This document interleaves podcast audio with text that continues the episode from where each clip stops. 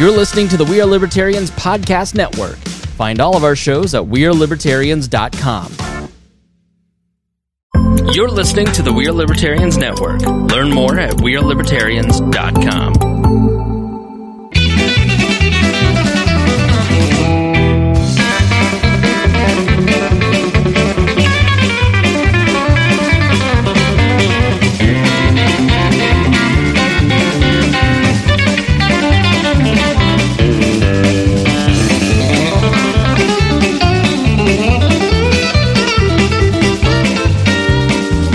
Welcome to the Boss Hog of Liberty podcast. This is episode number 277. Some Jonas' favorite podcast. 272. I'm, I'm, I'm just wishing time away. I'm trying. It was me secretly hoping this election was finally over, Dakota. Me too. I'm Jeremiah Morrill. Today we are joined by executive video audio producer engineer Zach Burcham and making his triumphant return, my forever co-host, Mr. Dakota Davis. Today's episode is the sheriff, uh, the sheriff's episode in the candidate election series that for the general election. Uh, both of these gentlemen are running for the sheriff for Henry County, Indiana.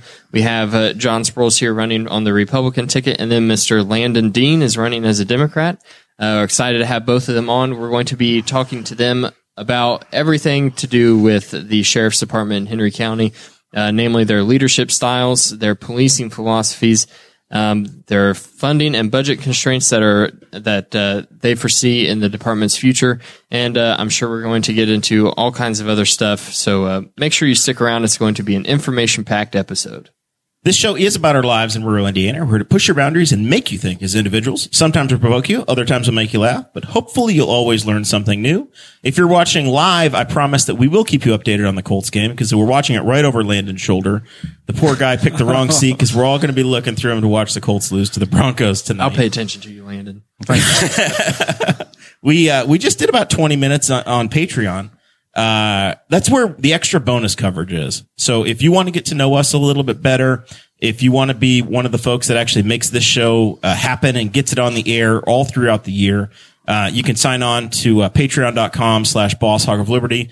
Contribute any amount per month you'd like. Uh, but if you donate $50 or more a month, uh, you get n- mentioned, name dropped at the top of every episode. We'll promote you. If you're just an awesome person, cool. If you've got a business connection, we're going to help sell that too. So Anthony Meyer, he's been with us for many years. Anthony has been trapped in Morris, Illinois for a week. He has. Poor He, uh, Anthony. Uh, still continuing his support, even though he's got thousands of dollars in repair bills for his big rig truck. So that sucks. But we appreciate all of your support, Anthony. Then, uh, then we have Mr. Jonathan Phillips, our favorite car dealer in the continental United States. That's all he is to you. Andy Moore Buick GMC. He's also a Henry County Sheriff's Reserve, so he's. That's I know true. he's tuned in already. I could see that in the uh, in the chat. John's watching already, and then the incredible, awesome Christy Avery of Fort Wayne, Indiana.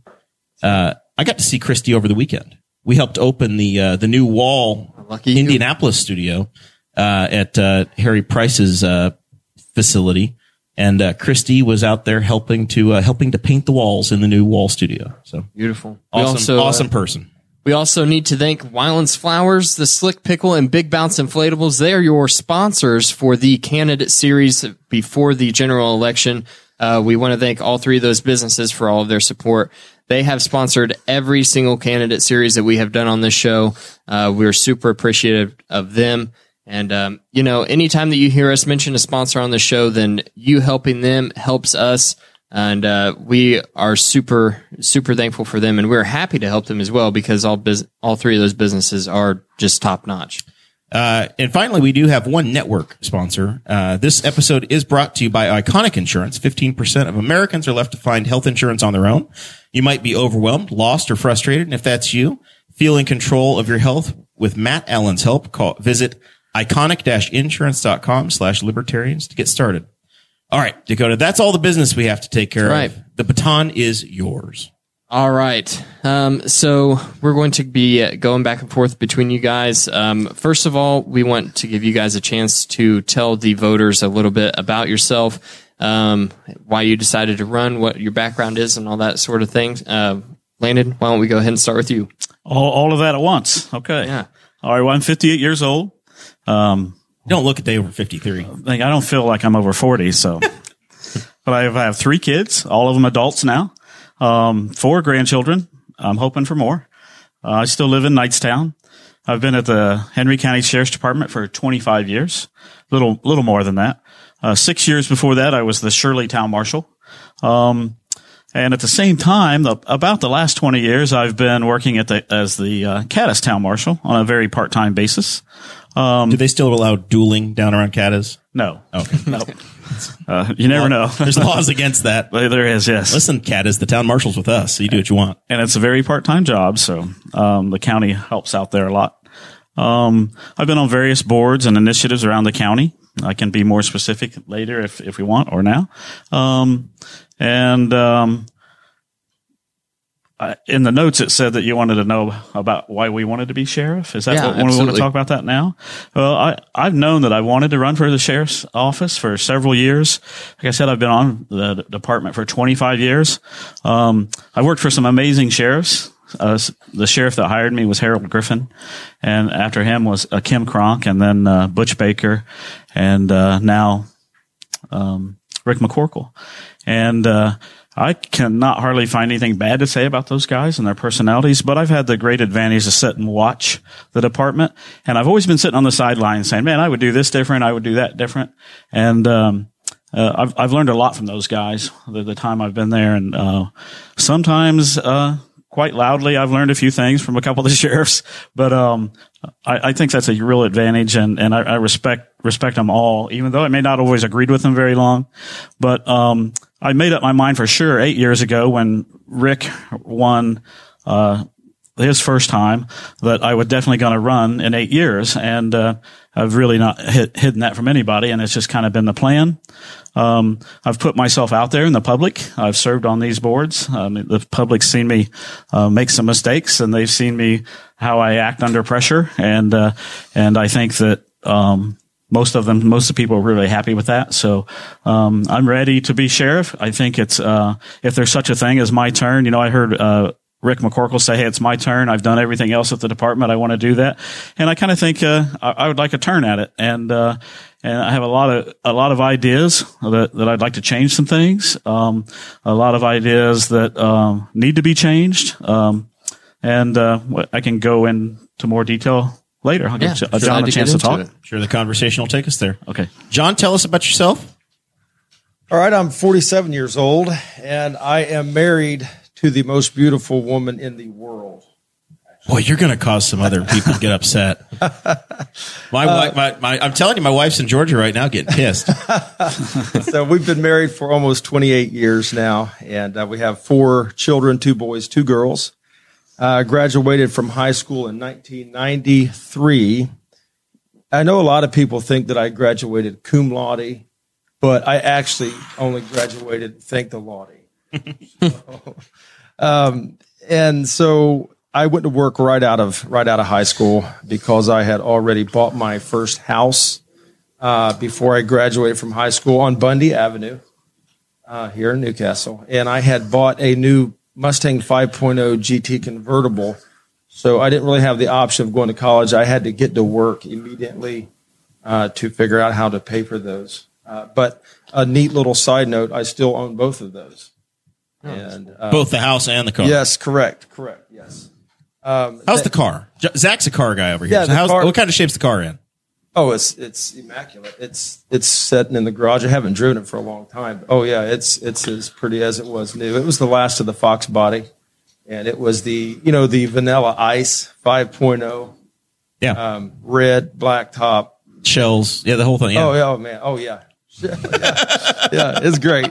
Uh, so I immediately started building houses and churches. Uh, quickly founded Sproles Corporation, which is a multi-state design build church building company. It had always been my passion to be in law enforcement. And uh, when I turned 21, I joined the Henry County Sheriff's Department as a reserve in 1996.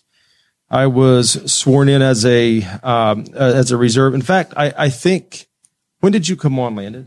Because I think I remember in the the foyer of the old jail, you come in and I said, are you the new guy from Shirley? Am I remember that right? Did you? You come- are. That is correct. Yes. Yep. You remember that? That was the same year. That Yeah. that's a long. That's a long time ago. Uh, so I, I made the decision just to join as a reserve because I'd quickly realized the opportunity to expand uh, uh, the building company, and um, I was making good progress with that. So I just thought it's best to just continue focusing on building the company and just serving as a reserve at the sheriff's department. I served for several years as a reserve, and then I felt it's best to go ahead and step away, focus on on uh, my church building company. It was a hard decision. I I remember I cried. This is almost funny. I cried for days when I gave my badge up. my my wife, she um I, she thought I was. I mean, she knows I'm crazy now, but that was when she first began, I think, to realize there's something wrong with this guy. Uh, but but I I got over it, and uh, I I knew that it was the Lord's will to focus on church building, and um, so I poured all my efforts and skills into growing our company. We went from being just me and my dad doing all of the work to having many full time employees over the years, and and it's been almost 30 years now uh, that we have that I've owned and operated this company. We have provided uh, jobs for several hundred people, uh, built nearly 100 church projects plus houses. Um, I remember we uh, it was all about sales and and and pushing for sales, and I remember we broke uh, a million dollars in sales first time in 2001 and uh, our company budget has ranged from that over to over six million of annual sales, and uh, we've survived some tough economic times for the building industry, uh, including the Great Recession of 2008. And um, I, I like to make this note because it's important. Um, I have not woke up one day in nearly 30 years now without a building project under construction. Um, so I most certainly have experience uh, ups and downs financially with the company. I have fallen on plenty of hard times financially. It's uh, owning a company is not easy. Um, I've never filed bankruptcy personally or uh, corporately, um, but uh, you know, a building company it it, it kind of flows with the um, the, econ- the economy. So, um, but I, but I'm I'm proud of fighting through the rough times. Uh, there have been years that I had to quickly figure out how we're going to shave seven hundred thousand or a million out of your budget. And I say this because it's it's very important in regard to the the sheriff's department uh, and looking forward to to that. Um, that is not easy. Um, so I have experience in in budgets for sure and um, having to navigate with you know in the construction industry you're you're up and down up and down um, so let me move to my next page i have 15 pages of introduction We don't. We just we just need the baseline, oh, and we we'll, the we'll, fill, baseline, we'll fill the gaps in throughout the conversation. You Uh, don't no, have to. You don't have to read it all. Um, so, so let me let me wrap it up here for you. A little over ten years ago, I, I felt clear that the Lord wanted me to start a Christian school. So, founded Heartland Christian School. Um, we have gone from zero to over 200 students now, and we've grown every year. And we have a waiting list, and we are in the design phase of building a new high school building. We bought the the uh, property just north of the school, and so soon we should be building a new high school building. I want to make something really, really clear because I hear a lot of talk. I try not to watch all of the the chatter and the goofiness on on Facebook, but something that I that I do want to point out here. Um, I, I'm the founder of the school, but um, I I and I own the building. So I'm the founder and I own the building. I was a school board member for seven years. I have no financial ties to the school at all. It is a uh, 501c3 organization. Um, I have never received a check from Heartland Christian School uh, to me personally. It has gone the other direction. I have never charged or charged them rent for using my building. So I see all this stuff on uh, you know, all this talk about, yes, you know, Sproles' school. It's not Sproles' school. It's Heartland Christian School. It's its own uh, thing. So I don't own the school. I, I own the building. So nearly six years ago, I joined the sheriff's department as a reserve again.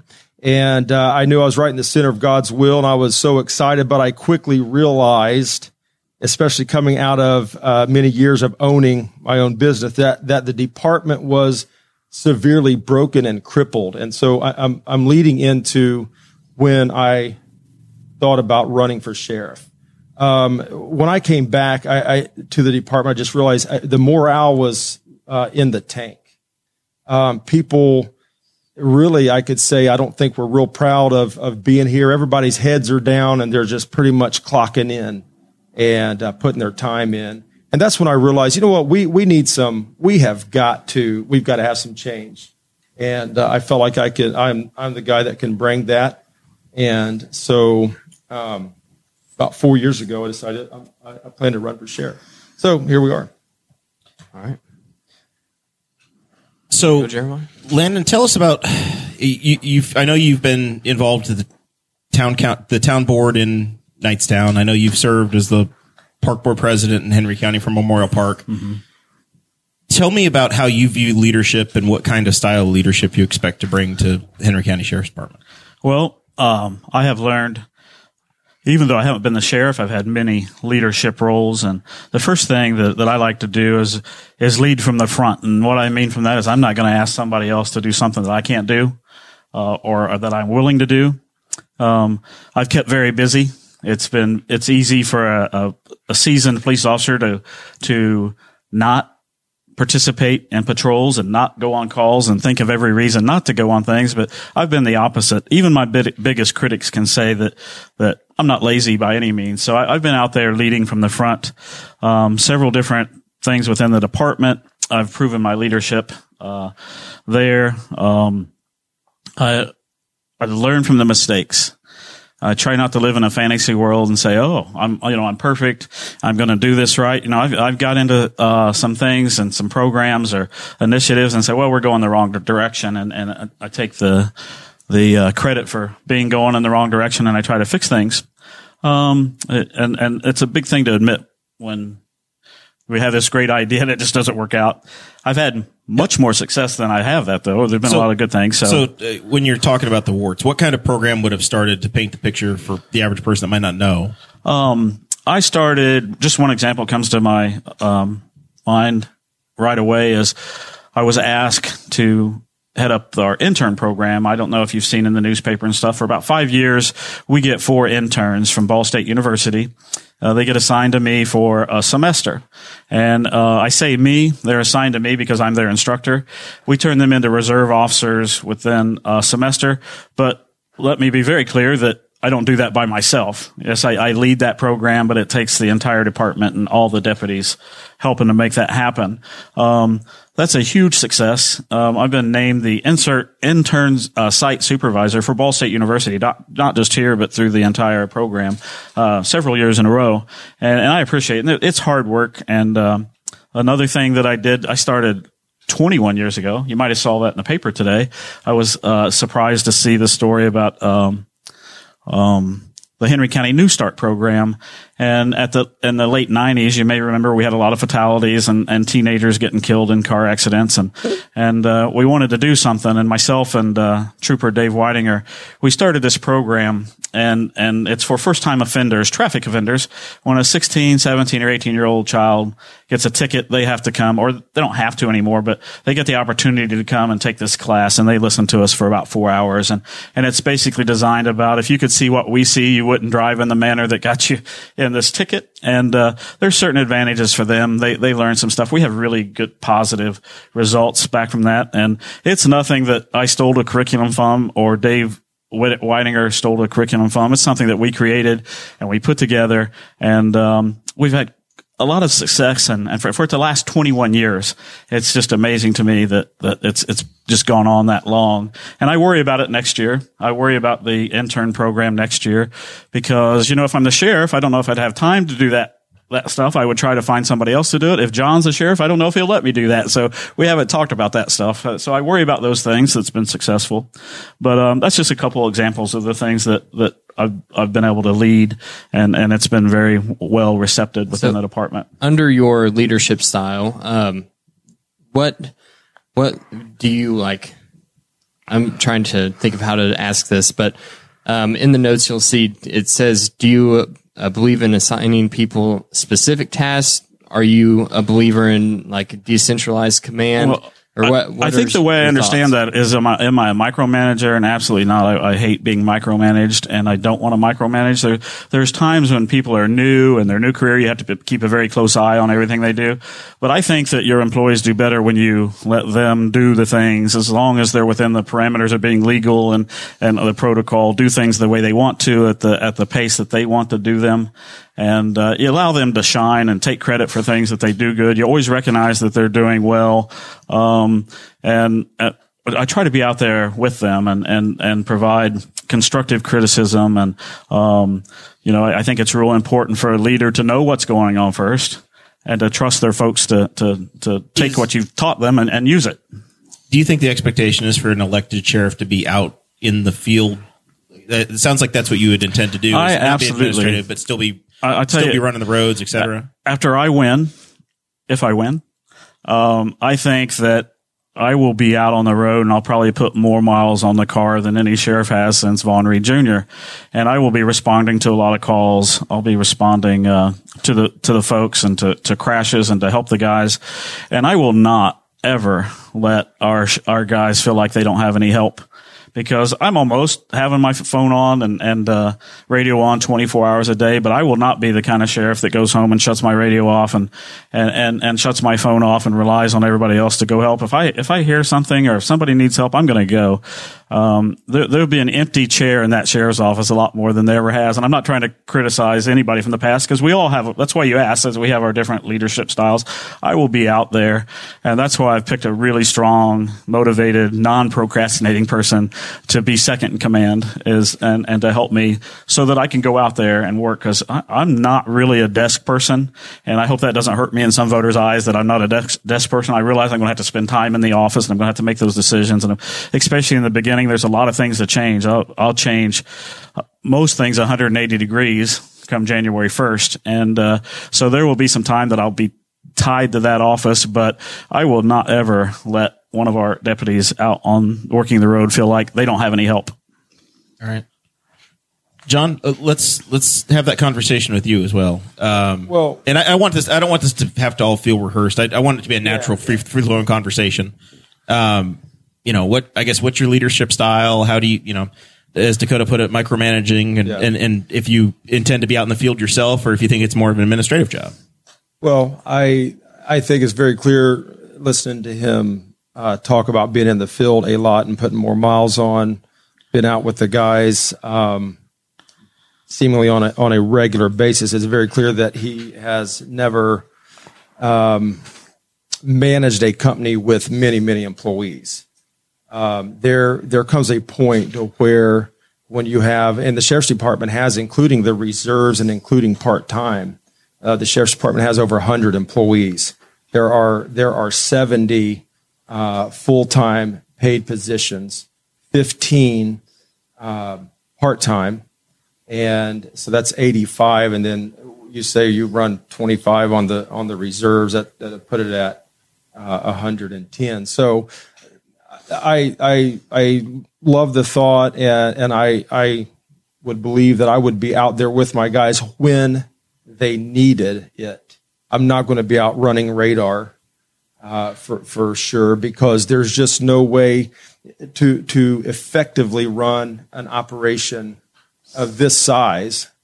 You know, with a budget of five to six million dollars in total, with all of the different uh, budgets that we uh, have, um, there there can't be an empty chair in the office for very long, um, or that will lead to that'll lead to chaos. Um, you know, something that I talking about not leaving. I, I, I wouldn't uh, I wouldn't leave. I would want my phone on as well. Uh, I would have it on. Um, I I wouldn't leave anybody out, um, and you know, feeling like they don't have help. Um, I believe that the sheriff needs to be there for uh, uh, serious calls. I, I believe that the sheriff needs to be there when the guys are working fatal car crashes. Um, the sheriff and or the major.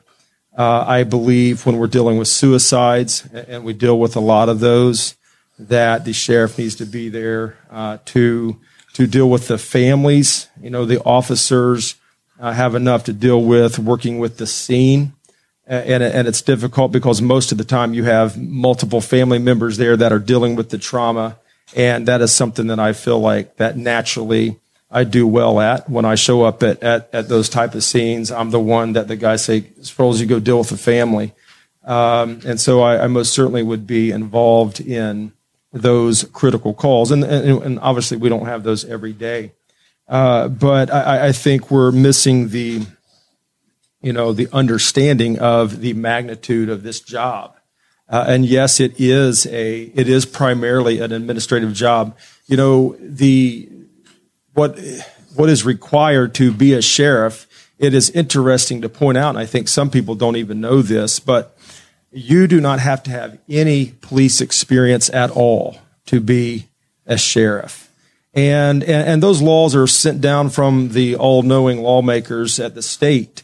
And there's a reason for that. It is, it is mainly an administrative job. And, um, you know, it's, it's not a, you're out arresting people or, or performing the uh, certified breath test machine. So you've got a a, payroll, a payroll that includes 100 people or 80 right some right right what's the budget of, a, of the henry county sheriff's department because you've got a jail like you said you have a jail yeah. you're running you've got head, so, head so there are there's there are there are several different budgets that we we operate off of the sheriff's department budget the sheriff budget which uh, has our our salaries um, and and and those type of things that deal specifically with basically the road division is about two million dollars uh, then you've got the jail budget that is a couple million. It it it it winds up to be in the five to six million dollar total uh, range that you are directly in charge of. Um, so. You so, know, so for yeah. the voters that are that are watching, essentially, you're picking somebody that's going to spend twenty million dollars on your behalf over the next four years. Right, right, yeah, uh-huh. yeah. So I, I, I would look at more than at, at forty million for the next eight. Well, we haven't not reelected a sheriff in quite some time. So let me just, if I can comment about that, you know, that is important. And, um, there, like I said, there is going to have to be times that, that every day I'm going to have to spend, uh, discipline myself and be in the office and take care of those things. But also what I said earlier about not being a micromanager, we have excellent people that have handled those budgets and handled those numbers. And, and, and I just, uh, pray to God that they stay and help, or at least help train new people to do that because the sheriff, at least the sheriffs we've had before have never done that all themselves. They get help. And, and that's what I'll do is I'll get help and, and hopefully retain the people that, that have handled those budgets for several years now. And, uh, just, uh, again, I don't really want to point fingers at John, but he pointed a finger at me when he said, um, about that chair couldn't be empty and that I hadn't ran that company. I hadn't ran a big company like that. Well, he's right. I haven't ran a company with a hundred people in it, but I have had a lot of responsibility with a lot of different budgets. And, and it, I think it's interesting because he said that he has the company with a hundred people with a big budget. It takes somebody to run it. He talks about the sheriff's department. It's a big budget. He's going to have to be there to run it but yet he's willing to do both. There's going to have to be an empty chair somewhere at the company and at the sheriff's department because I don't think he has any indication. And, and for the folks that need churches, I hope he doesn't have an, any, indica- any indication of getting out of the church building business. So he has to rely, rely on other people to help him um, facilitate those budgets and facilitate those decisions. And and yeah. You, you, you, you've got to be in charge of and take responsibility for it, but the weight of that is not completely on your shoulders. So what, what you what you rely on other people to do is to do the manual labor. Uh, owners of companies they pay attention to budgets and they pay attention to the overall operation.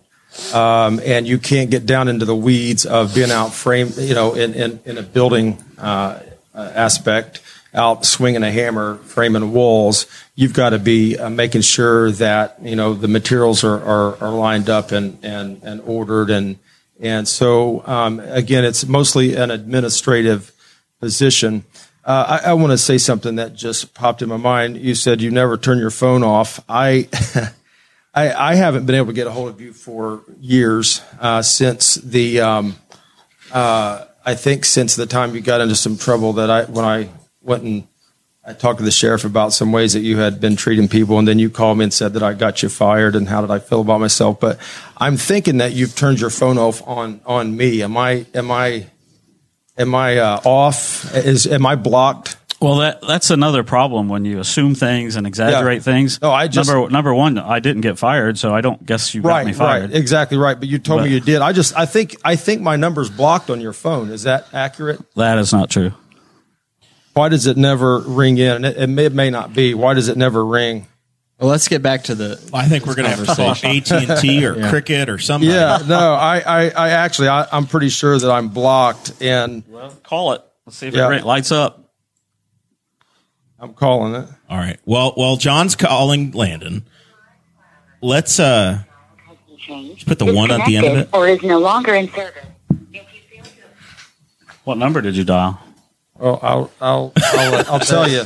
Don't give Landon's phone number over over I, Facebook. I don't care. Oh, we have a lot of candidates that give their cell phone numbers out. It's always Yeah, fun. Well, I can assure you, I've never blocked Oh, I- John Sproles. Well, here we go again.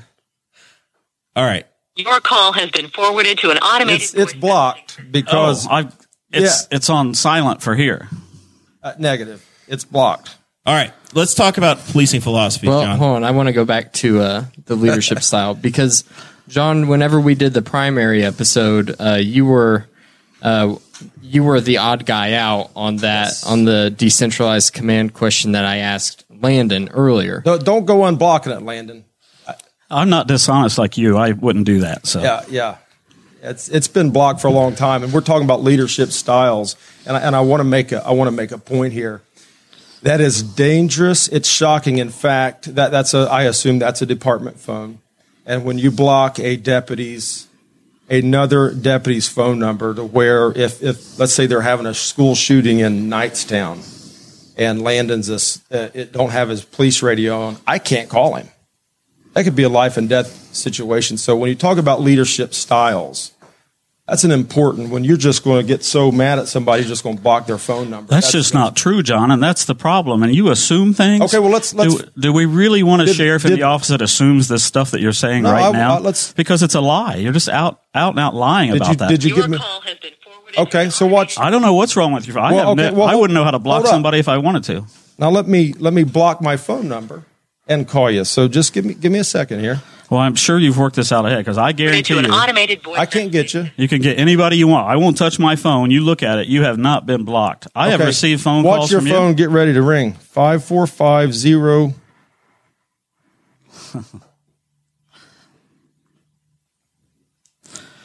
This is just seems like another orchestrated event by you to make me look bad, and and and you have to make Your up Your phone's things. ringing, Landon. You have to make up Your phone's things. ringing. It says block. See that? It says no caller ID. That's correct. That's me calling because you have my phone number. I'm sure blocked. that you orchestrated that somehow to make a big point.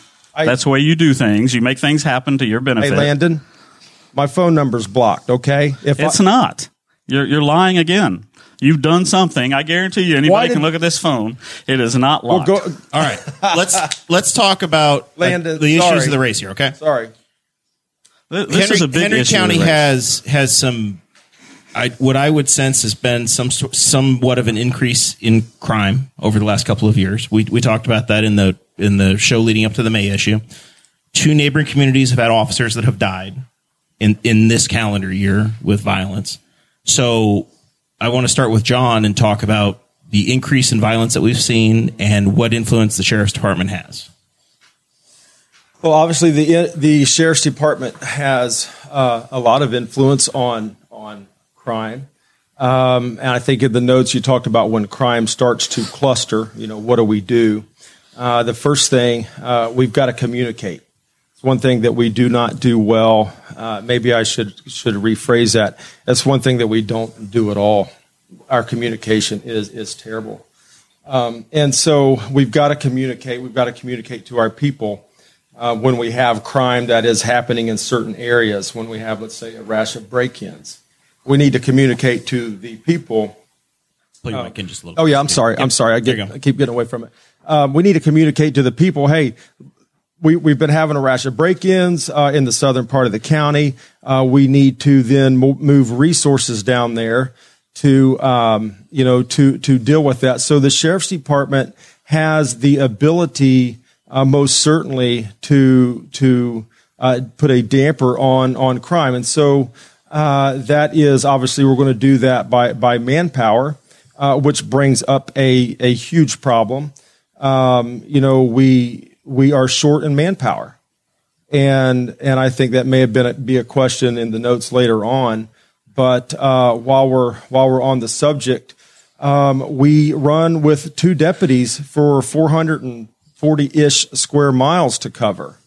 It's it's it's phenomenal, um, and and so we we can't do a whole lot with uh, we we can barely stay up on just taking care of of calls. Um, so to focus on um, you know clustering crime um, we don't have the resources. And, and, and I believe, unfortunately, I, I, I, think I'm the first one to go public But I put a video out not too long ago about we've got to have more manpower. So help, I, and I help me understand this because I'm a layman. I've done like two ride-alongs in my life. Henry County might have two sheriff's deputies on the road, mm-hmm. and then I assume you have mutual aid. So if if you city of New Castle, other counties, maybe maybe state police. There are others that can help. Correct. In in, in extreme situations, they we don't have mutual aid to to work uh, burglary patrol in, in Lewisville from New Castle and and and the state. We have a great working relationship. Um, and so, you know, sometimes they'll have two or three officers in our county, and they help out with with with many things. But with They're property crime, we're wildly yeah, no, naked. Is it, exactly. Yes, correct. Okay. Absolutely. I just want to point out that the um, the normal, what we're supposed to have is four. I agree that's not enough. We're supposed to have four people on duty all the time, but when you have somebody sick or vacation, you know, that cuts it down to three. We absolutely don't like for it to be under three.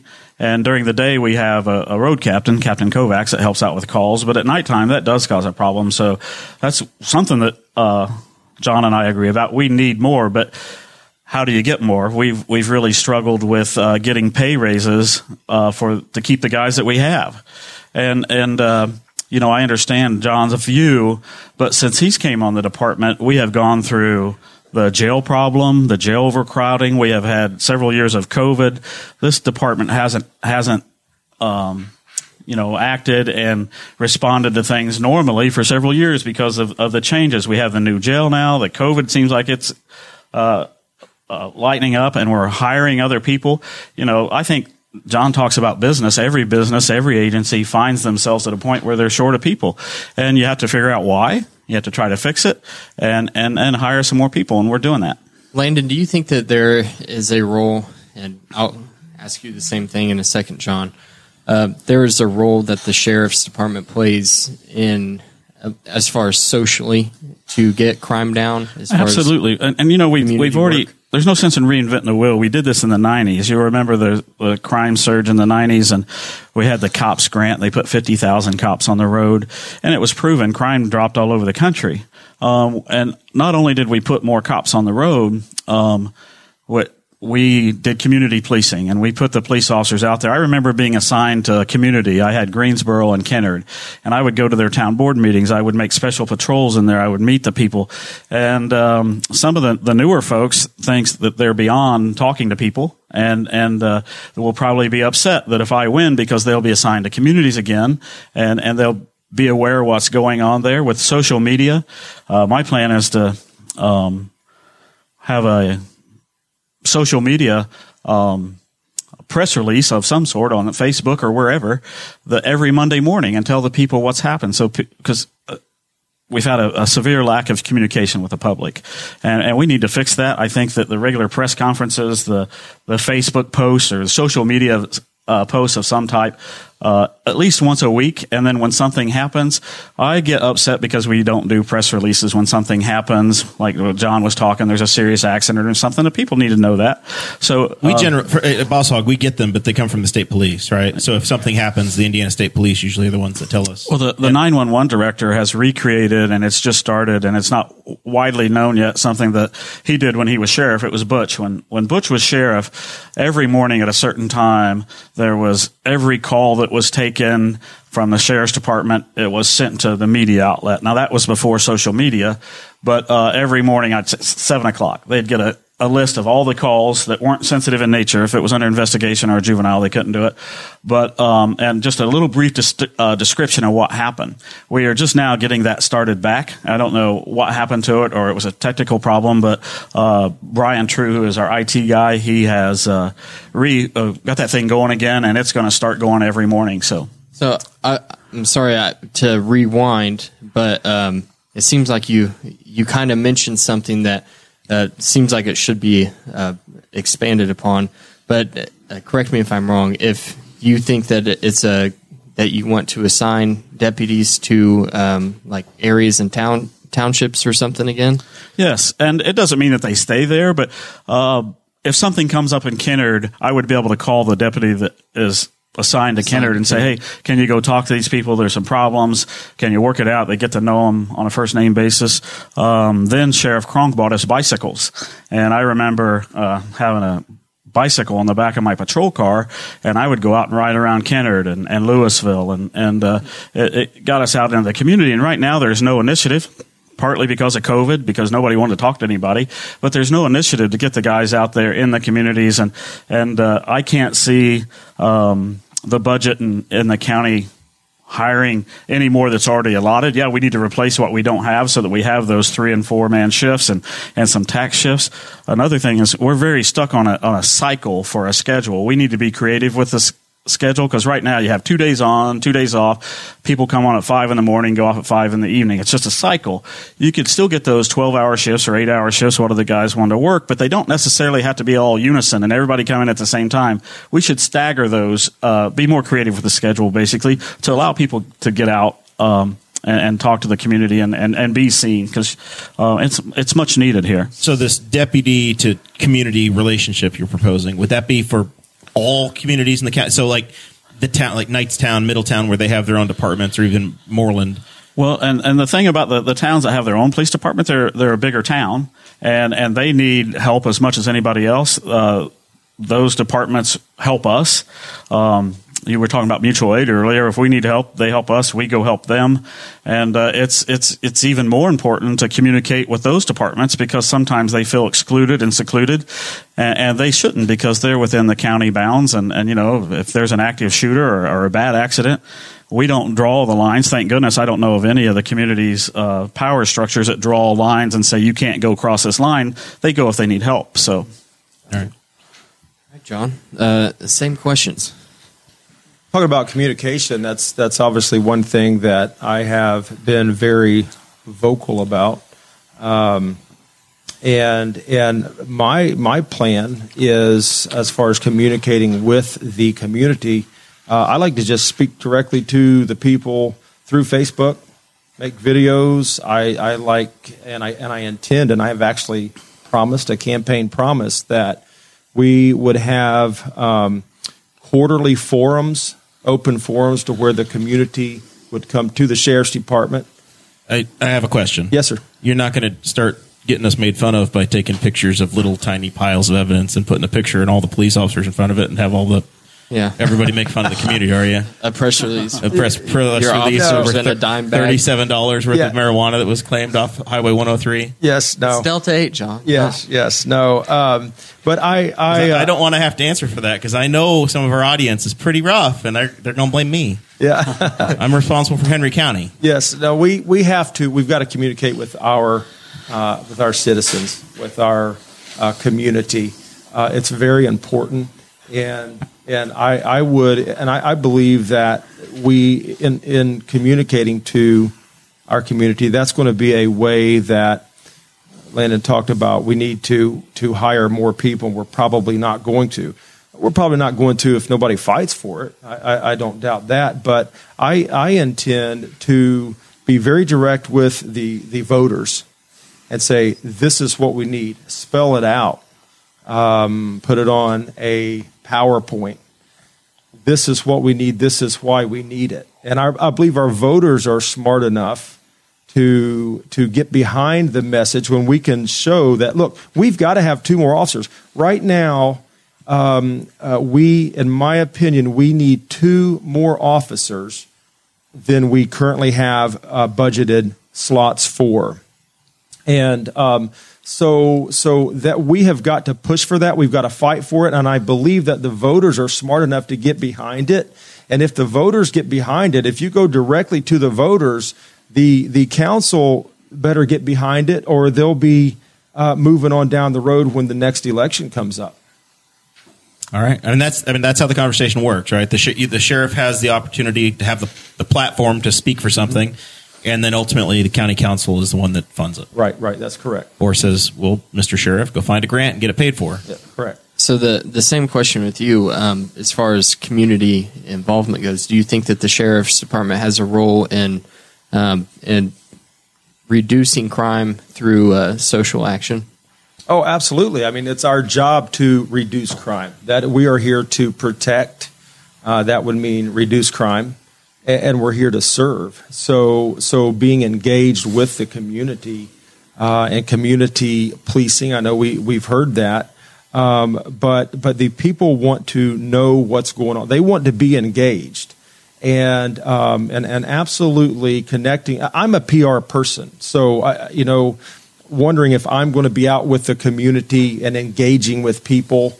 Um, I, I don't think too many, too many people that know me very well are going to think, "Hey, I wonder if Sproles is going to get out there." No, I'm going to be out there with the people, and and that's uh, that's a, a passion of mine. I love it, and so yeah, I'm going to be engaged with our communities now. Assigning officers to to communities and assigning officers uh, to zones.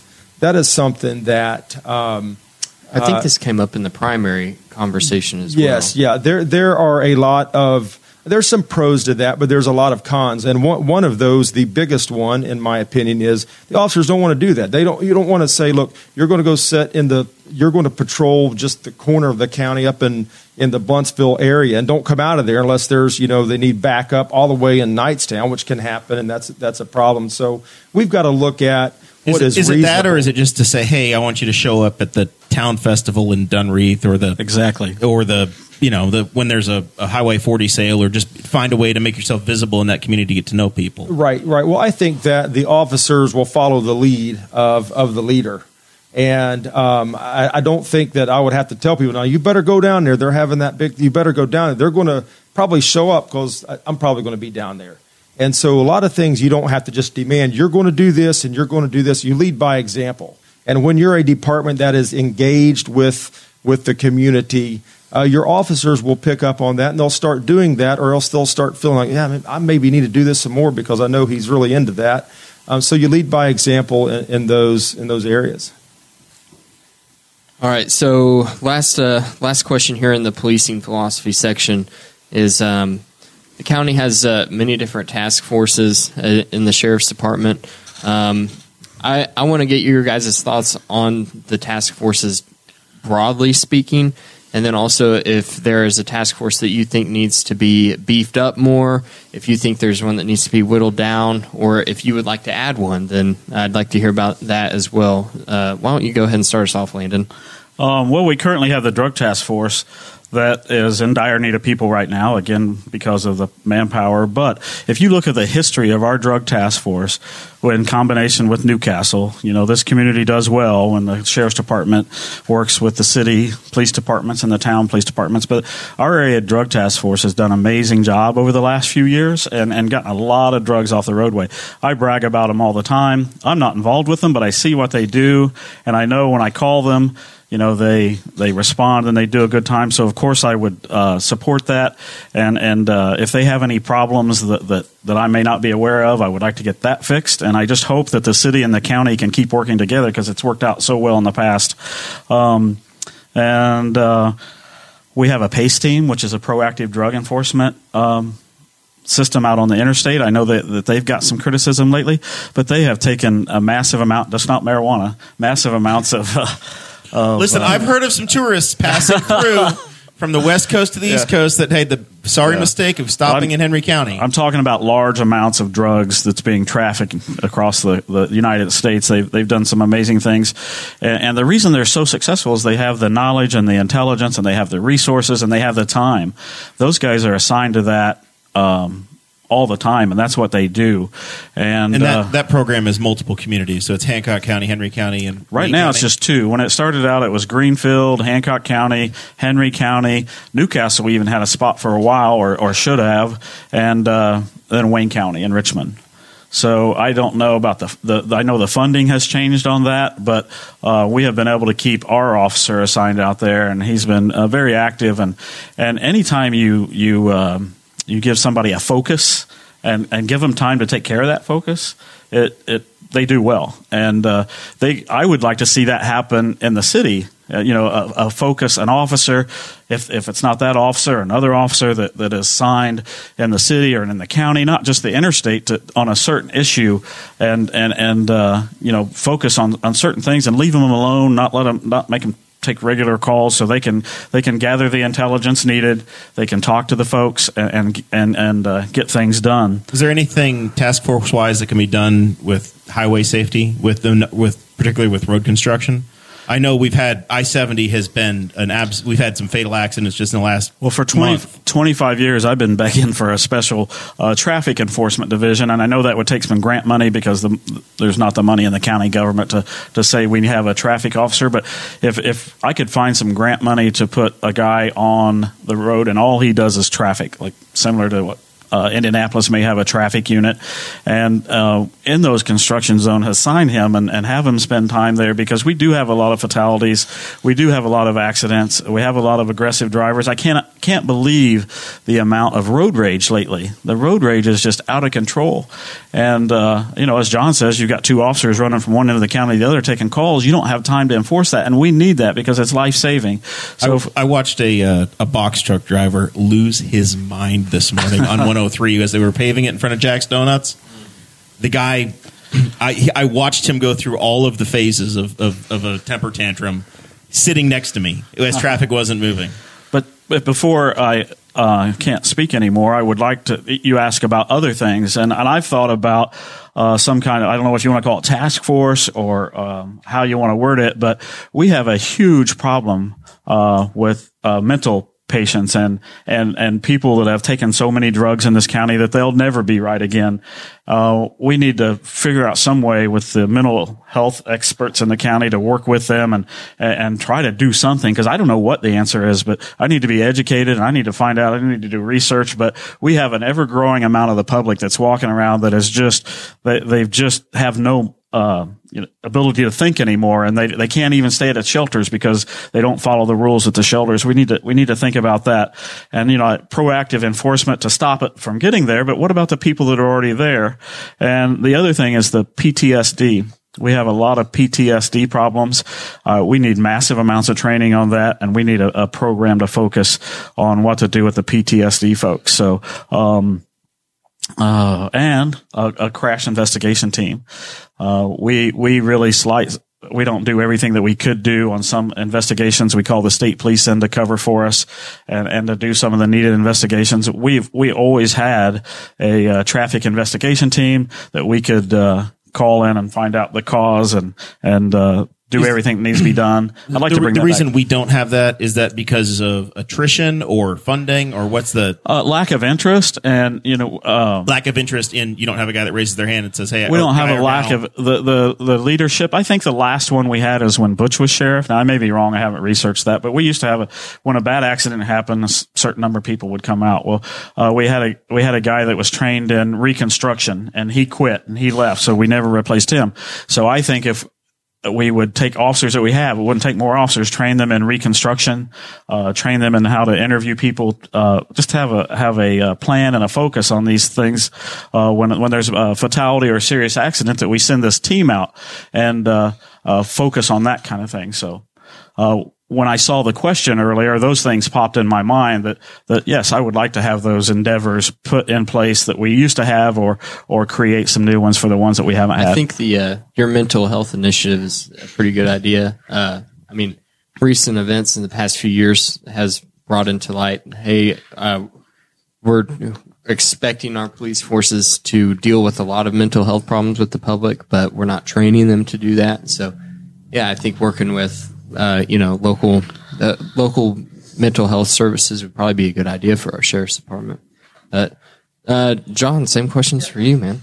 So back uh, back to the task force issues. Um, I, I want to bring Landon up on some current events. Um, he said that the drug task force team, uh, that we've been working together well with the city, and it's the, we're we're we're at a complete gridlock right now.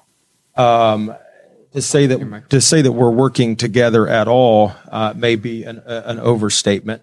Um, we we have got to uh, we've got to bridge this. We we have got a major problem um, in, in not being able to to work well with the city. And I quite frankly, I would put that in in our administration's lap. What, what do you think the cause of that is? Well, I, I referred to I referred to it in a in a video a while back. Um, I, I think that a, a, a big cause is is I've been a cop for forty years. And you ain't gonna tell me what to do. I've done drugs. I've I've worked all that stuff, and there's no, you know, hey, what can we do to work together here? These are joint task force. The drug task force, it, it's a joint task force. There are X amount of officers from the city, X amount of officers from the county, and um, equal in equal number.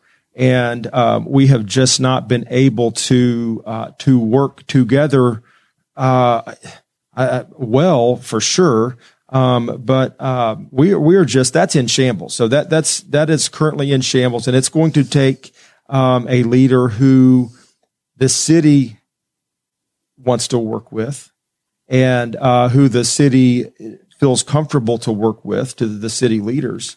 And um, and and and I I think that I am the guy for that. I have uh, I've had a good working relationship with Matt, the, the city chief, and Justin, the uh, assistant chief. And um, so another thing, uh, Landon said that the PACE team has just been very proactive and and doing a good job. I've got some some bad news on, on, this. I think if you will look and see how many arrests our PACE team officer has had in the last couple of years, do you know how many that is? So, John, if you're asking me a question, so yeah, yeah, right. I'll, I'll, I mean, I'm I'll just, answer. I don't mean Again, this is why number. this is why 25 years makes a difference in three. Okay. Your perspective is so skewed on that. You're Okay. judging with the things that's happened in the country, the things that's happened with our staffing, the things that's happened. You're judging everything on the last three years, and I'm talking about said- overall. and I even mentioned in the past. I said the last two. Is, So Yeah. even Well, well, even well, the let la- me- let me in just- the past, they, they have taken large amounts of drugs off the off the roadway. I, I understand The that. drug task force has arrested many people here. And to say that they don't, maybe you, you're right. I know about that, but you know, there's there's a thing about a leader not dirt, dirtying all the. You can be transparent without Yeah. calling people names. Yeah. Well- but well- but well, but yeah, me- currently currently it, it's in a bad shape, but that doesn't mean that it hasn't been. I, It's, I want it's to worked out very well. So I want to talk about transparency, and I'm being transparent when I'm talking about our our pace team. There has been, I think, from our officer, two arrests in the last five years, and and, and let me let me say, I, I think that's wrong. I think you're okay, exaggerating. well you can look it up. Two arrests in five years. You're going to stick stick with that statement. I said I said two years. oh, I thought you said five. I'm sorry. Yeah. So, so um, yeah, uh, and I, I, I stand corrected if that's if that's wrong. But the last time that I checked, I think it was somewhere in that range. And another thing that I, I want to say about um, the the the pace team, I, I don't know that we have thought this thing through very well yet or not. When we are when we've got one of our guys on the interstate, that's you're you're looking for the big the big loads that are going cross country. I mean, you're talking about cartel stuff. We're arresting cartel members sometimes, bringing them to our local jail, putting them in a cell with our local wannabe big time dope dealers, giving them plenty of time to build friendships and connections. That way, when they head their separate ways, man, our little dude here in town's like, dude, let me tell you something. I got a big, I've got, the, I got a big hookup. We, we've got to think these things through. You're saying that our county jail turns into a networking session? Yeah. Oh, well, absolutely. And so I think we've got to be careful. I'm not, one thing that I, I will say uh, this, if I am elected, we're going to pause the PACE team immediately until we can work through uh, all and make sure it's profitable for our county. I only care about our people, and I, I want to. I I don't want to say that wrong. I care about everybody, but I would just be tasked if I am the next sheriff. I have got to focus on our Henry County people. So I, the, the PACE team, and I don't want to make it personal because I know that there's probably an officer or two that are employed by this and I don't know them, but I, I'm guessing that there's a line item that comes from a program that pays for that. So if you say I'm not taking that program, then that officer has to be funded a different way. There was many years ago. That's been gone for a long time. We're paying the salary for, for that officer. He's our Is- officer. Does the pace team officer, is he one of the two that we have? He is one of the two, yes. And, and he's our officer. okay. So when we are slammed, I'll tell you this, when we're slammed, So Henry County Sheriff's Department's paying for it, but you're that is putting that correct. person on the, That's on correct. I-70. And it's very difficult for our officers when we're slammed running call to call. We've got two guys out here and we've got an officer just sitting on the interstate. He's there or not there. I don't know. We, we don't know. Um, and so we've got to focus on taking care of our people.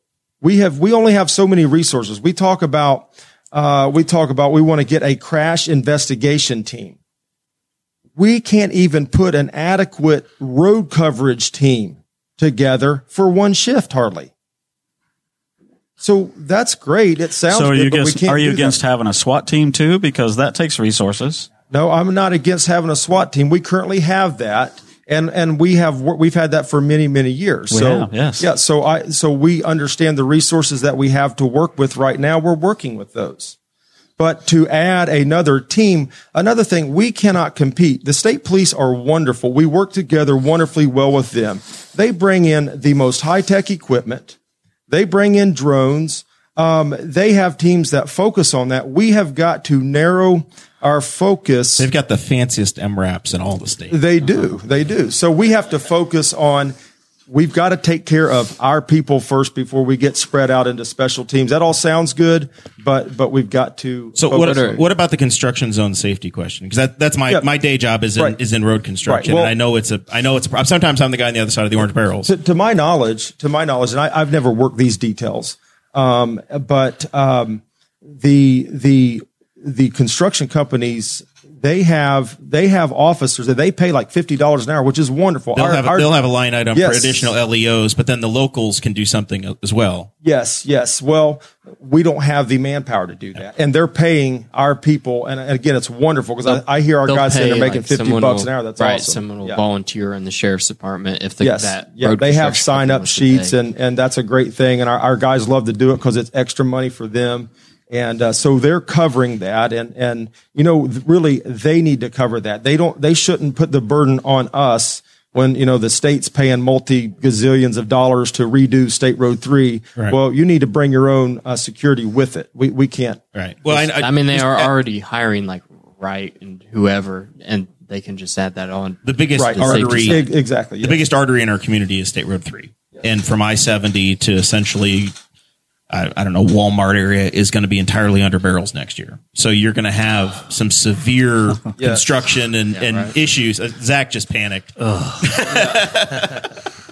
It's it's coming. That's why I can I can see the future here a little bit. So I wanted to try to have this conversation Oh, about it is coming, because there are you know there are going to be more significant accidents. There's going to be road rage. There's going to be What issues. What are your thoughts, real quick, John, about um, uh, Landon's posi- position with mental health training for our sheriff's department? It's it is definitely um, one of the most taxing things that we're dealing with right now.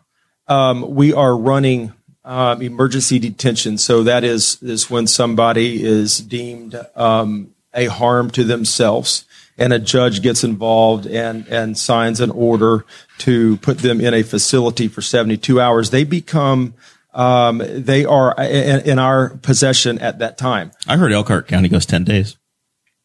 I heard that too. Yeah, well, so so we have to we have to transport these people usually to Indianapolis. That's well, Anderson is our short run.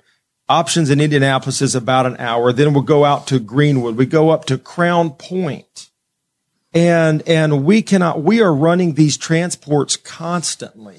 Is that is that where you use a reserve for that kind of? For, It's where we would like to use a reserve, but but uh, it's been it's been very difficult uh, to get reserves to cover those. I'm not allowed access on the reserve schedule for whatever reason. It may be the same reason I'm blocked on the telephone, but I have no access, so I can't. I, That's a today issue, but the Yes, sh- I assume yeah, the sheriff yeah. knows what's going on with the reserves. I, I, I, I I've got, don't a, know. I've got a head nod from Landon on that. Well, we we don't. So I'll say that the sheriff, Merit road deputies yes, don't correct. know if what the, the sheriff's reserves- if the sheriff knows what's going on with these reserves, good. But as far as on the road working, uh, we we we have no idea. okay. All right. I, I want to take a second to thank our sponsor once again for uh, for helping. I don't out get with to the series. respond to that? You will. I just got to get Okay. this read, and All we'll right. come right back. Weiland's Flowers, the Slick Pickle, and Big Bounce have been incredible to Boss Hog, and we want to make sure we give them all the love we can. Okay, everybody took a breath. You go, Landon. All right. So John just said some things about the reserves. We uh, have an amazing reserve program, but it's it's awfully good. We keep losing people to full time positions, and when we get a new reserve, it's usually somebody that doesn't have a lot of training, and it takes a lot of time to get somebody on the road. And uh, unfortunately, right now we're about ten down. We're, we're allowed twenty five, and we're down to just below fifteen. So we're rebuilding. So pitch that. If somebody's watching and says, "You know what? I'd like to. I'd like to be a reserve." What What do they need to do? They need to first fill out an application. Uh, we'll do a background check on them, and uh, if they pass, they come in for an interview and uh, go through the process. If they get selected, they have to go through a state mandated forty hour pre basic class, which is about 50 hours, really, and uh, then go through an FTO program. So it, it takes a while to, to get them done. A field training officer. They have to be assigned with somebody. They can't just jump in the car after 40 hours and go out and work. So um, it's nice when we get a retired officer or somebody from another community that's already done it. But uh, and and just when I talk, maybe I didn't make myself clear. John's talking about what happens after the person makes it to the hospital and that we have to transport. And, and yes, there's, uh, the reserves do get picked on a lot. If they're out working, they're the ones that get picked to take that call clear across the state. And, uh, but I was talking about before they get picked up and taken to the hospital, uh, a task force to, to get out and, uh, communicate with these people and see why they're doing what they're doing. And again, I don't know how that looks, but I think that we need to get some cooperation with with the mental health folks before the fact, before they Are make you it to the thinking hospital. like um, just having someone who works in mental health across in the county, like having them come in and and just talk to you guys, do put on a training or something? And, and um, yeah, because it's a different way to respond to people. It's back before we had autism training, we didn't know how to respond to an autistic child. Now we do, and it's very successful. And I just think that we need some more training, some more maneuvers, some more techniques to deal with people with PTSD, and uh, because you deal with them differently, and people with mental problems than you do other folks. So we've been dealing with this headcount issue, and one of the the Facebook Live questions came in uh, from a guy named Paul Morrill. He says the uh, who's the uh, president of the Rush County uh, Merit Board, uh, and my dad. Uh, the Indiana Law Enforcement uh, Academy entrance physical test says it's the same for a man as a woman. Do you agree that men and women are physically different? So you would advocate for physical standards being different from a man or a woman uh, it, as they go through the uh, through the academy. We'll start with Landon on that. I don't. I'll tell you what. That is a uh, misbelief. I there are more uh, women out there that do this job ten times better than uh, a lot of the men in the job, and and and physically, mentally, um, and they do it more calmly. They learn quicker. And, uh, you know, the standards as far as the, the entrance standards, like the push ups and sit ups, is that what he's talking about? I assume the physical, assume so. yeah. the physical things. I don't, I don't see why there should be any difference in that because I don't know of a, of a case where what where what it? What uh what twenty five push ups, twenty five sit ups, a mile and a half, and uh sixteen minutes, uh oh, jeez. three hundred what is it three hundred meter? Six, I don't- I don't- yeah, sixteen thirty-eight on the mile and a half. That's the exit. Uh, This isn't. Navy SEAL training we're talking No. about. Yeah. Well, I, I think the, the the way to answer that question is very very simple. Um, does the does the situation that we're getting called to, which we don't know what it is, it might be a shooting, uh, God forbid, in one of our schools. It, does that adjust if a female officer's coming? You know, oh wait, female right. officer's coming. Let's we can only shoot. No, no. So absolutely not. I mean, th this job has certain requirements, and those we we've got to be in certain physical shape. I mean, the the situations are not dictated by whether there's a a, a woman law officer showing up or a man. It, it- you've got a situation, you've got X amount of people fighting. They don't care whether a woman's coming or not. So absolutely not. Yeah. We've So got both to of you maintain kind of agree our- on that Yes. one. Yeah. All right. Um, let's let's talk about the I guess the relationship that you would have with council, the, with the county council when it comes to budget, and how do you advocate for changes that you're trying to make financially, Landon? And I, I know John will strongly disagree with me, but I think running a business, I ran a small business, nothing like what he did, did, and it wasn't near as successful as what his was. But I did run a business, and I think it's completely different than the way government works because government's frustrating. The first thing I learned when I started getting on the boards was everything's so slow, and there's so many steps to go through, and there's so many things to make the state board of accounts healthy, and each office has its own responsibilities, and you you just can't go in and demand things and and and scream for things. You got to be able to work with them, and and and my experience with the the park board and the food and beverage board um, is that I was able to communicate with them well. Um, I was able to be realistic with them. I wasn't able to be, hey, it's my way or the highway. It was all about compromise, and we made lots of progresses. And I, I, every one of the council members um, and the, the commissioners I've worked very well with, and I haven't agreed with them all the time. Uh, I, I'm sure you've seen that, but I respect all of them, and I, I think that that I could work with them really well. And, and sitting on the Knightstown Town Council, you know, it's a big challenge sitting on the other side of, of the bench and, and, and hearing people come in and demand things and say it's going to be this way or the highway. And, and government just doesn't work that way. Would it be nice if we could fix all of government and say, yes, it, it would be easier. Yes, you're, you should you know, fall for the demands of whoever is the loudest in the room or whoever thinks they're the smartest. But it's just not that way. There's there's uh, safety nets and and uh, things so that the loud demanding person doesn't just get their way and everybody else have to go along with what the loud demanding person wants. So. All right.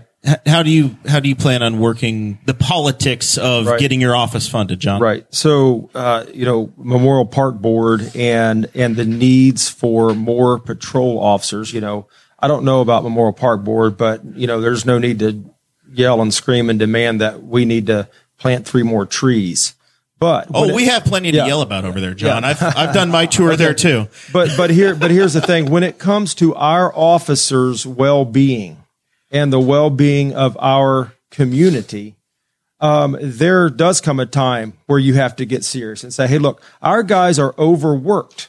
They're stressed out. We, we can't they can't take a vacation because we don't have enough employees um, and and we're not able to adequately protect and serve. So th- there are there are times where it does take some pushing, um, and and some I, I don't know if the word is the right word some strong arming, and for for me to know that I have never I haven't heard I haven't heard in the last several years uh, anybody saying we've got to have more deputies on the road.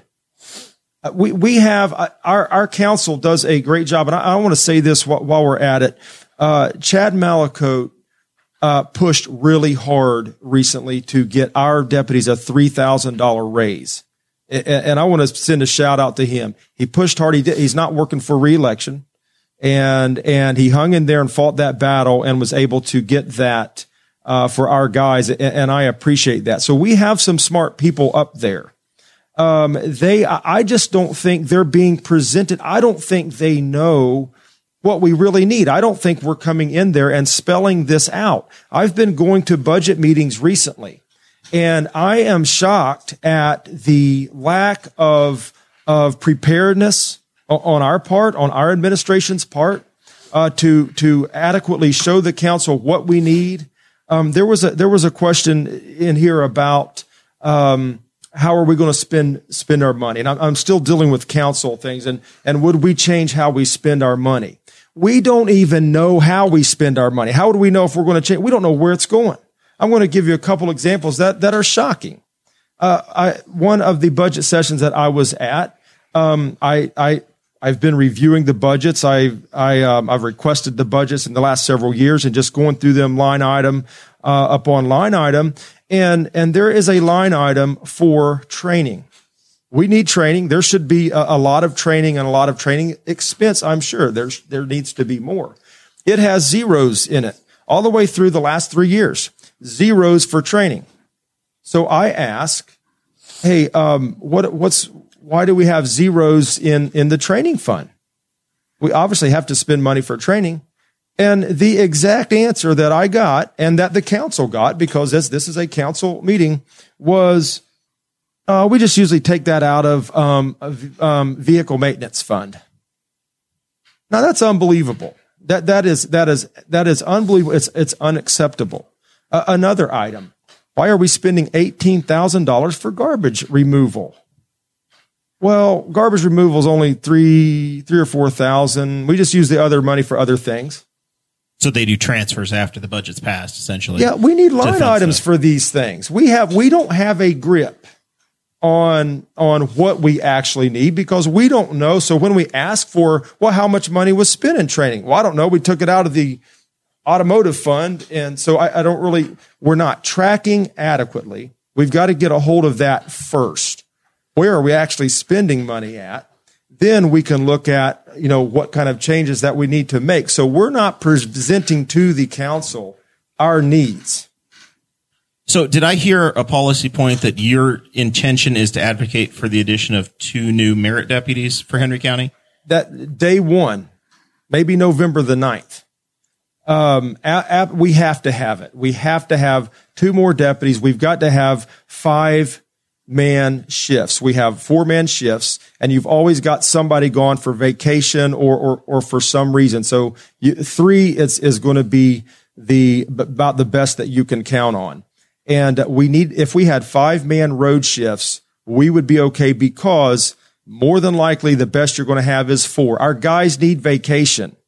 Our guys need to be able to, to take their days off. You've got to step away from this job. This is a very intense, a very stressful job. We have got to focus on the health and well-being of, of our guys. And, and yes, advocating for two, we've got to have two, two more road deputies immediately. So Landon, in that conversation, I you've been with the department for 25 years or so. Has the head count dropped Yes. in, in that time? So Yes. that this isn't this wouldn't be a new all time max. It's it's dropped down. Right. Uh, at least one I know of. And then if uh, John would get his way and get the pace team guy back, that would get us back to what it was when I started. And um, uh, that does need to happen. I agree with John. We need those more those people, and uh, because we deal with people being injured, we deal with people training. We we do a lot of training, which is a good thing. I'm an advocate for that. But when they're training, we have to cover their shifts and then either pay them for their training or give them a training payback day. I, I wish we could pay them for their training. So yeah, John and I are on the same page on that. We don't do paid for training. Um, if it's on their regular shift, they get paid, of course, but um, they have a choice of getting uh, comp time or a training payback day, which creates another schedule problem because you know on the Saturday and Sunday after training, anybody that's had training during the week, they're going to uh, get a day off. I don't agree with that, but it would be nice if they were paid. But I also understand the, the, the budget constraints and everything else. sense. And the comment about the, the training light item, you know, I, I, I agree with John, but I also know in the very short time that I've been dealing with budgets is sometimes the government will create some kind of, uh, incentive and give you money and, and to get that money, you have to create a line item on your, on your budget. You have to do the, the, the ordinance and the, the special paperwork and you do it. And then that fund fizzles out. And then, you know, five years from now, you still got that line item, but that money is not coming in anymore. So it will say zero. Well, it's a training. We have uh, the government's not funding our training. That's just training, and so we we. But I'm to- a strong advocate of doing our local training, just like I want our guys to do our own crash investigations. And, you know, I don't know how you can sit and say, oh, we don't need a crash investigation team, that we can let the state police do that. And then say, well, but we, we, we do need our other specialties. And, and I, you know, I'm a former SWAT team guy. I used, I headed that, I was a SWAT team com- commander for several years. I would never want to do with a, away with a SWAT team, but because I don't want to rely on the other agencies to come in and wait on them. But I also feel the same way if, if we have the, the guys that can get trained in the other specialties that I mentioned with the community policing and all that stuff, I I think we should go forward with it. So a little bit off topic here, but I think it's topical, uh, or it should be in the conversation. The president of the United States today, apparently, they floated the idea of two, doing two things with regard to federal drug legislation: pardoning federal prisoners for cannabis and descheduling marijuana. So what effect would that have to a county sheriff's department? And is there is there any change in in your views on cannabis since you visited us in April, John? No, so so we have to enforce laws. We don't make the laws, and I'm just going to stick with that. That that's they they can the lawmakers can pass whatever laws that they want to. I'm not going to get involved in that conversation of well, man, if we did this, we could do.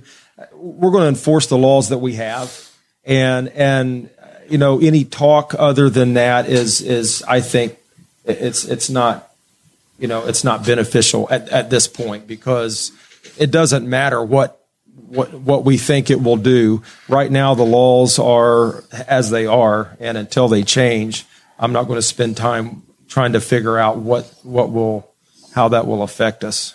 All right, Landon, same So- same so- conversation. yeah, change is tough, and uh, the older you get, the the harder change is.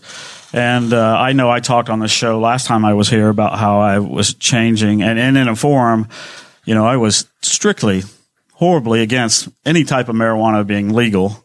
And as I have evolved, and as my children have grown age uh, older, and especially my son have educated me on a few things, I have changed my mind. I wouldn't like it, but I wouldn't fight, and I wouldn't gripe about the, the legalization of marijuana in Indiana because it's coming this way anyway. It's already been uh, uh, lessened in the amount of uh, charges and uh, you know that way now. Now, what you're saying today to take people out of prison that's already there, you know, I'm going to have to think about that one for a while. I'm not sure, and it would have to be. I would want to know how much and and and Well, this would be the president with federal, not not your Federal state money, folks. so- The Fed, folks that are in federal prisons. yeah, I I don't.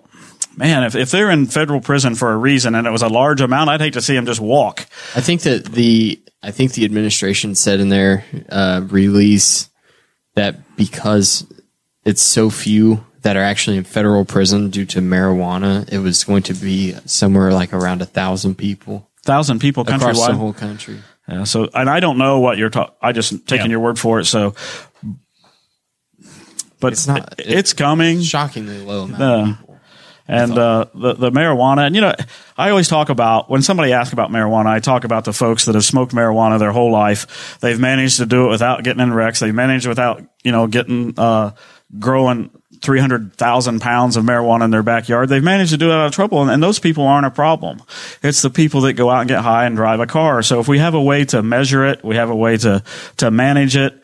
And, and as we do alcohol, you know, I, I, I have come full circle about being lighter on, on, on, on the marijuana use.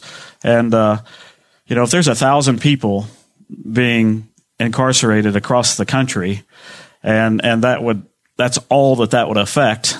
But at the federal level, there's there's, federal level. there's plenty more statewide. Yeah. But you, it, I just I, I feel like there's a reality that as a society we're we're catching up to, and I know my friends in the prosecutor's office and then the sheriff's department are. It's it's a professional issue, but we're surrounded, man. Like the state of Michigan literally has billboards that as soon as you cross up an I sixty nine, they are telling Hoosiers, "Here's where you go." When you go to Illinois, it's the same thing. You've got, you know, we're we're putting up blinders to pretend that, that it's not an issue. Um, Well, I have a lot of empathy for people, and I've pulled over people on the interstate, and, and you know, you can check my 25 years. I've taken a lot of people to jail for, for weed and other drugs, and I, I truly feel bad now. If I pull somebody over and they have some cookies or some gummies that are legal in Michigan, and they've got them in Indiana, they're not legal here, but they bought them legally and they're just driving through Indiana. It's it's hard for me to arrest them. Uh, call that weak, whatever you want, but it's hard for me to go ahead and arrest them when when they bought it legally and they're going to somewhere else where it's legally and they're driving across the country. you know. I call them tourists. All right. So I think it- I, it- one it- uh, one quote. I think the quote that I hear from this podcast the most out of 272 episodes was whenever we did the primary episode, and I asked this question, and you said, "If I pull someone over and they have weed and they say it's Delta Eight, I say thank you for smoking Delta." And I hear people like all my friend group at least is like, "That was hilarious. It's so good." Uh, all right. So Danny Morrill, this is the, the the Morrill family is filling the chat, or they're the ones I'm reading today. there's more in there. Danny There's 70, Morrill, like, there's there's tons of people watching. watching, lots of chats, but I, I have to have uh, Christmas dinner with these folks. So uh, Danny wants to know, uh, Landon, what are what are John's strengths, and then John, you're gonna have to. I think Danny's been through counseling, and John, Is this John, marriage John, counseling? you're gonna have to tell Landon what his strengths are. Well, so I- what what what are the strengths? I'll be glad to start. I'll, yeah, I'll- you I'll start- point out start, something Landon. that I may get slapped And, by and I certain swear, if this people. is a backhanded compliment, Hey. Zach's turning off microphones. People. Okay, that's fine. but I may get slapped by some people right now because this has been one of the most uh, contentious, awful shares races I've ever seen starting in January. But I will take credit. I remember the day very well. John remembers the bad things. I remember the good things that um, I asked him to come to Cadiz and be one of our our deputy marshals. And then he was there. And then I asked him, I said, why don't you come to the county? I think you'll be happy. And he came to the county as a reserve. So his work ethic, um, his, his family values and his dedication to his family are just second to none. Uh, he would do anything for his family. I admire him for that. I admire what he, what he, when he worked for free, you know, I admire the fact that he has a business that is I maybe this isn't right, a million dollar business or more, that he wouldn't have to put a uniform on and put his life in risk and, and to have all that. I admire the fact that he does it when he wouldn't have to. All right, John. Well, it, it's easy uh, for me to comment on this. I tell a lot of people. In fact, I told somebody yesterday uh, that Landon does a great job in in in training, uh, training other officers. I Landon is very smart, and he's and he's very quick, a quick thinker.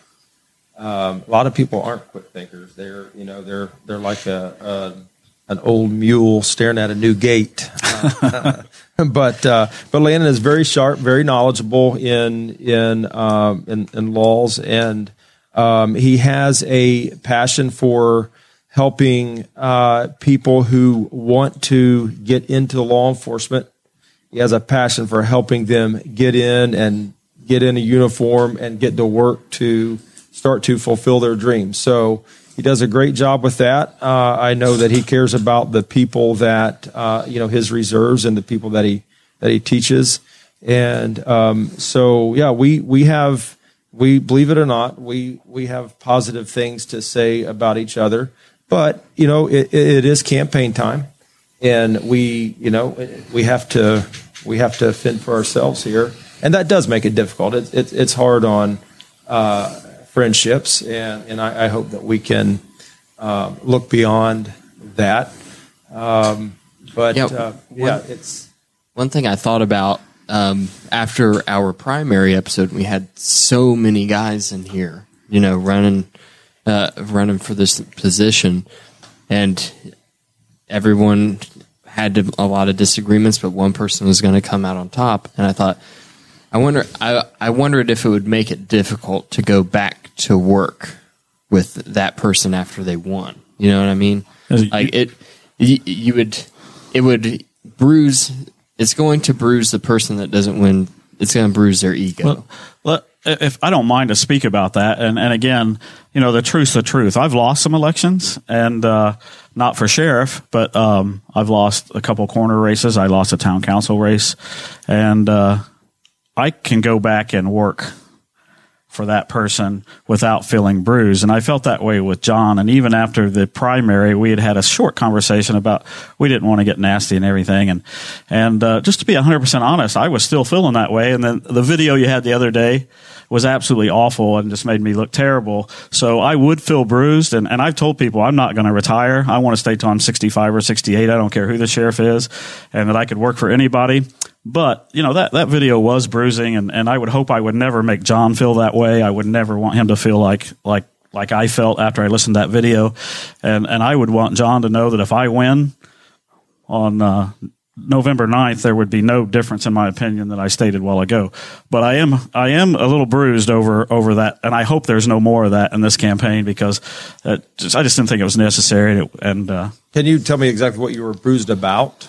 The what? Can you tell me exactly what you were bruised about? You said that I was the last, uh, the the lone standing good old boy, and that I uh, something about criminal activity, and that, that every sheriff had covered my criminal activity, and I just didn't appreciate that because there is no nothing to cover, and I don't feel like I'm a good old boy system. You know, it took me almost 20 years to get promoted to sergeant because I didn't I didn't uh, fit in any narrative to, to be a good old boy. And I don't even know what a good old boy is. You know, I, I see some positive things about good old boys because I do things the, the old way, but I was just disturbed that, that I was the last good old boy standing and I didn't know who the ones that weren't standing and I didn't know what I did to, to, to, to, um, earn that. So, but that's my negative thing about it. But to answer your question honestly, Yeah, well, you know, I, I've talked a lot about the good old boy system, and and when you tell me that you have no idea what what I'm talking about, um, I'm surprised that you would venture into saying that. Um, I've obviously been around. I was I was around before you got here on the reserves. Um, very familiar with the department and have been throughout the years. And, and, and let me explain uh, to you what I mean about the good old boy system. When I say the good old boy system, I'm talking about a group, uh, in our case, a group of guys who have worked together for many years, who have covered for each other. And I, and I mean that when I said they've covered, I, I mean that very seriously. And I'm going to be very, very discreet. I'm going to be very discreet. I'm not going to throw um, specifics here but but a group of people who have covered for each other for many years. So what happens is you cannot call something out because everybody's got dirt on everybody. And I've got news for you. Every, when I talk about the good old boys, it's it's the good old boys that everybody's got dirt on everybody. And when I say that that uh, our department has covered for you, you know exactly what I mean, and you you are compromised and indebted to the good you're indebted for your career to the good old boys and so when there was a question in here of of you know who who do you you know why do you think you are the right leader here is here's the situation you cannot the the meaning for uh, compromised is is to be made vulnerable by exposure or possible revelation. That's what the dictionary meaning is. And when someone is compromised, when someone knows something on another person, you have this in big government like crazy. Everybody's compromised. So you can't get anywhere. And, and so the good old boys, you see them just keep hanging around. They keep hanging around on, on county payrolls because they help the next guy get in and they say, Hey, I want that job coming up. You can help me get it. And uh, what's that guy going to do? He's going to get it for him because he said, Hey, you better get it for me because you know what we've done for you. And here's the bottom line the bottom line is you were involved in one of the biggest cover ups I think this county's ever had. And you are totally compromised and you totally owe your career to even be here to other good old boys. And i am going to leave it at that. I'm going to be discreet and leave it there. You know what I'm talking about. You're compromised. I don't owe these guys anything. The good old boys haven't helped me. You talked about being tough going back to work. You think the sheriff called me and said, Hey, John, you know, you're a Republican, I'm a Republican, I want to say congratulations on winning the primary. Never. In fact, he's boldly proclaimed, I'll never tell that kid congratulations. He shouldn't even be up here. And, and so this is, the good old boys are not happy with me. So I'll tell you this, I don't owe them anything. So I can take care of business without being worried that that so and so is going to expose something on me if I don't if I don't get him this next job. So this is a very serious issue. In fact, it's the most serious issue of this campaign. So we've got a little bit more than 30 days for for these guys to make their case to the voters. Uh, I think we will probably get to the point here where we'll go through final thoughts, and Landon and, and John will both each get a chance to talk cover anything they forgot, kind of a, a closing conversation on, from the Boss Hog side. I encourage everybody that's watching and listening to uh, to follow their campaigns on Facebook. Reach out to them. I know both of these guys are available, and uh, if they haven't made it to your doorstep yet, I bet them or folks from their campaign are probably going to get get to you. Uh, Landon, tell us tell us how people follow you. Uh, anything we left out or you want to cover, the floor is yours, man. I um, certainly have a Facebook page. Um, I also that phone number that John was talking about is out there everywhere, so people are welcome to call me. Um, you know, I just strongly disagree with everything that John said. I respect him, and, and I don't feel like I'm compromised, and I certainly don't promise anybody anything. Um, I think I have the reputation just the exact opposite that uh, when I arrive on the scene, there may be some police officers that may be saying, "Oh, be careful, Landon's here." I'm okay with that with that reputation. Um, just that being said, I want to be your next sheriff. Um, I think I would do a good job. I would be dedicated. Um, I would work hard for every single person. Uh, you can't find any video or anything where I've said a certain sector of people in this county are uh, inferior. I, I would, would, treat everybody the same. Um, I think the reason that um, I would make a better choice than John are several things, but he has a lot of assumptions. He has little bits of knowledge and he assumes things and, and then he repeats them as the truth. Um, to think about not just me, you know, it, I, have been tore across uh, social media for several years. The court of public opinion I've definitely been in, and You've been uh, in the public eye too long to. to and I've had uh, I've had uh, I've had to deal with a lot of things, and um, a lot of those people think think that uh, uh, something's a certain way, and uh, then they make those assumptions. But forget about me for a minute and think about a sheriff that would make those assumptions about you. He gets a little bit of information, doesn't know anything about a situation, and he makes an assumption that you uh, belong to certain people. It's just like one of his videos. He said, "I voted for Joe Biden." Well, when I remember when I voted, I don't remember John looking over my shoulder. So assuming that I, because I'm a Democrat, that I would vote for Joe Biden, really it's, you know, it's none of his business, but those assumptions are dangerous. And, um, being around and, and seeing people uh, rise and fall for the last 25 years, having the compassion that I have for folks, I wouldn't let that happen to anybody else. And uh, and it's just law enforcement maturity. And uh, I don't I don't think I don't agree with that good old boy thing. I don't agree with uh, anything he said about anybody being compromised, and I don't ever remember anybody covering for anything. I always felt like if I did anything, I'd be the first one to go. So, um, but I do appreciate John's honesty, and uh, you know the. I, I, again, I'd like to appreciate the vote. I would treat John well. I'd treat every one of the deputies well. I'd work well with the county. I've had that experience.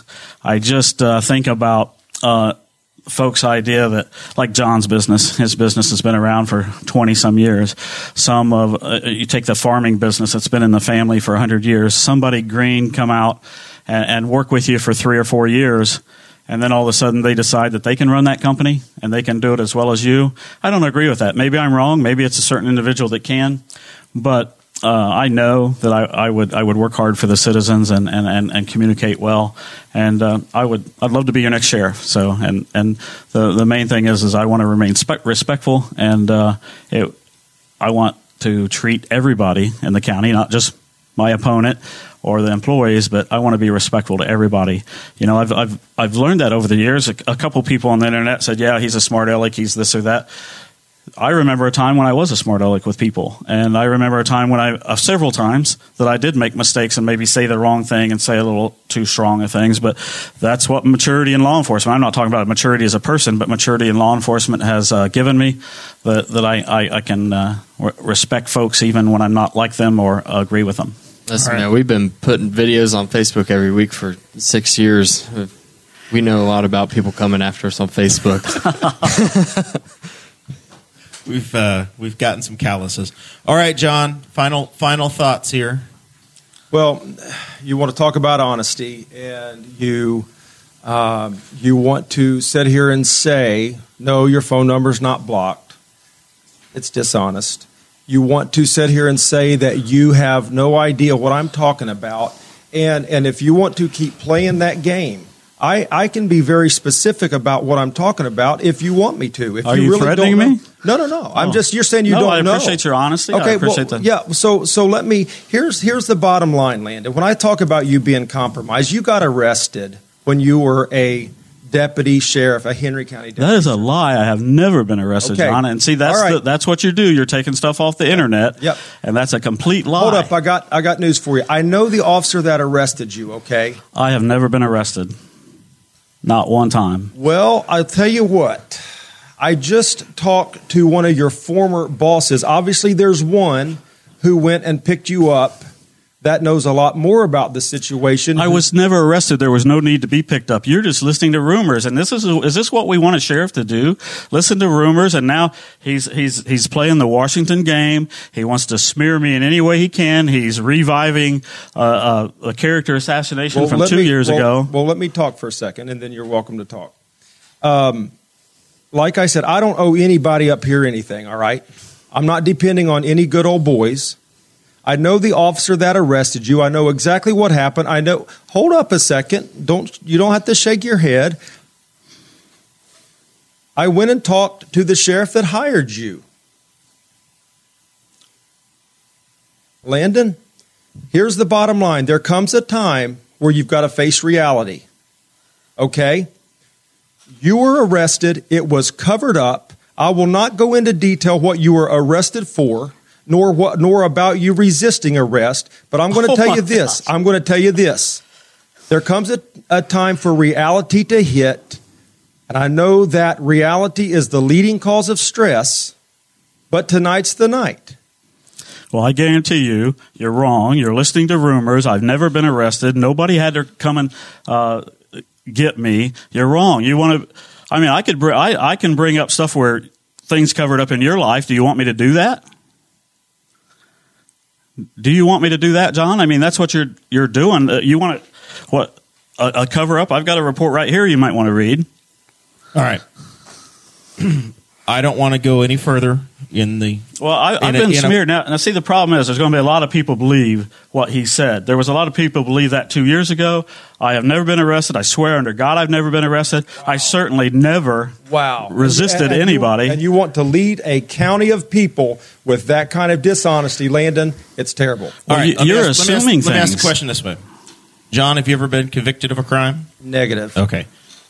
Landon, have you been convicted of a crime? never been convicted or arrested of anything. Have you been prosecuted for a crime? Never been prosecuted for a crime. John, have you been prosecuted for a crime? No, I haven't, and I've never been arrested and had somebody come pick me up and take care of it. And here's the bottom line That's it a lie. happened. Landon, All right, I'm not going to decide it. Dakota's not going to decide it. We're having it's an election. already been decided. Uh, But the vote is going to be taken by the people of Henry County in 30 days, right? So people can recognize the conversation we've had. They're going to be the judge, and we're going to go from there. Any final thoughts from you, Dakota? I have nothing. Thank you both for coming. I know that it takes a lot to put your name on the ballot. I have a. I've never done it myself, but I have a lot of really close friends that have ran campaigns. I know it takes a lot out of you. It takes. I mean, to just put your name on there, it it's difficult. And uh, you know, voters they uh, they deserve a choice in every in every race. So Yeah. As a as a guy that's run for office three times myself, I thank you both for being a part of the part of the process, giving us choices. Um, I don't know what Henry County's going to do, uh, but I'm looking forward to the continued conversation.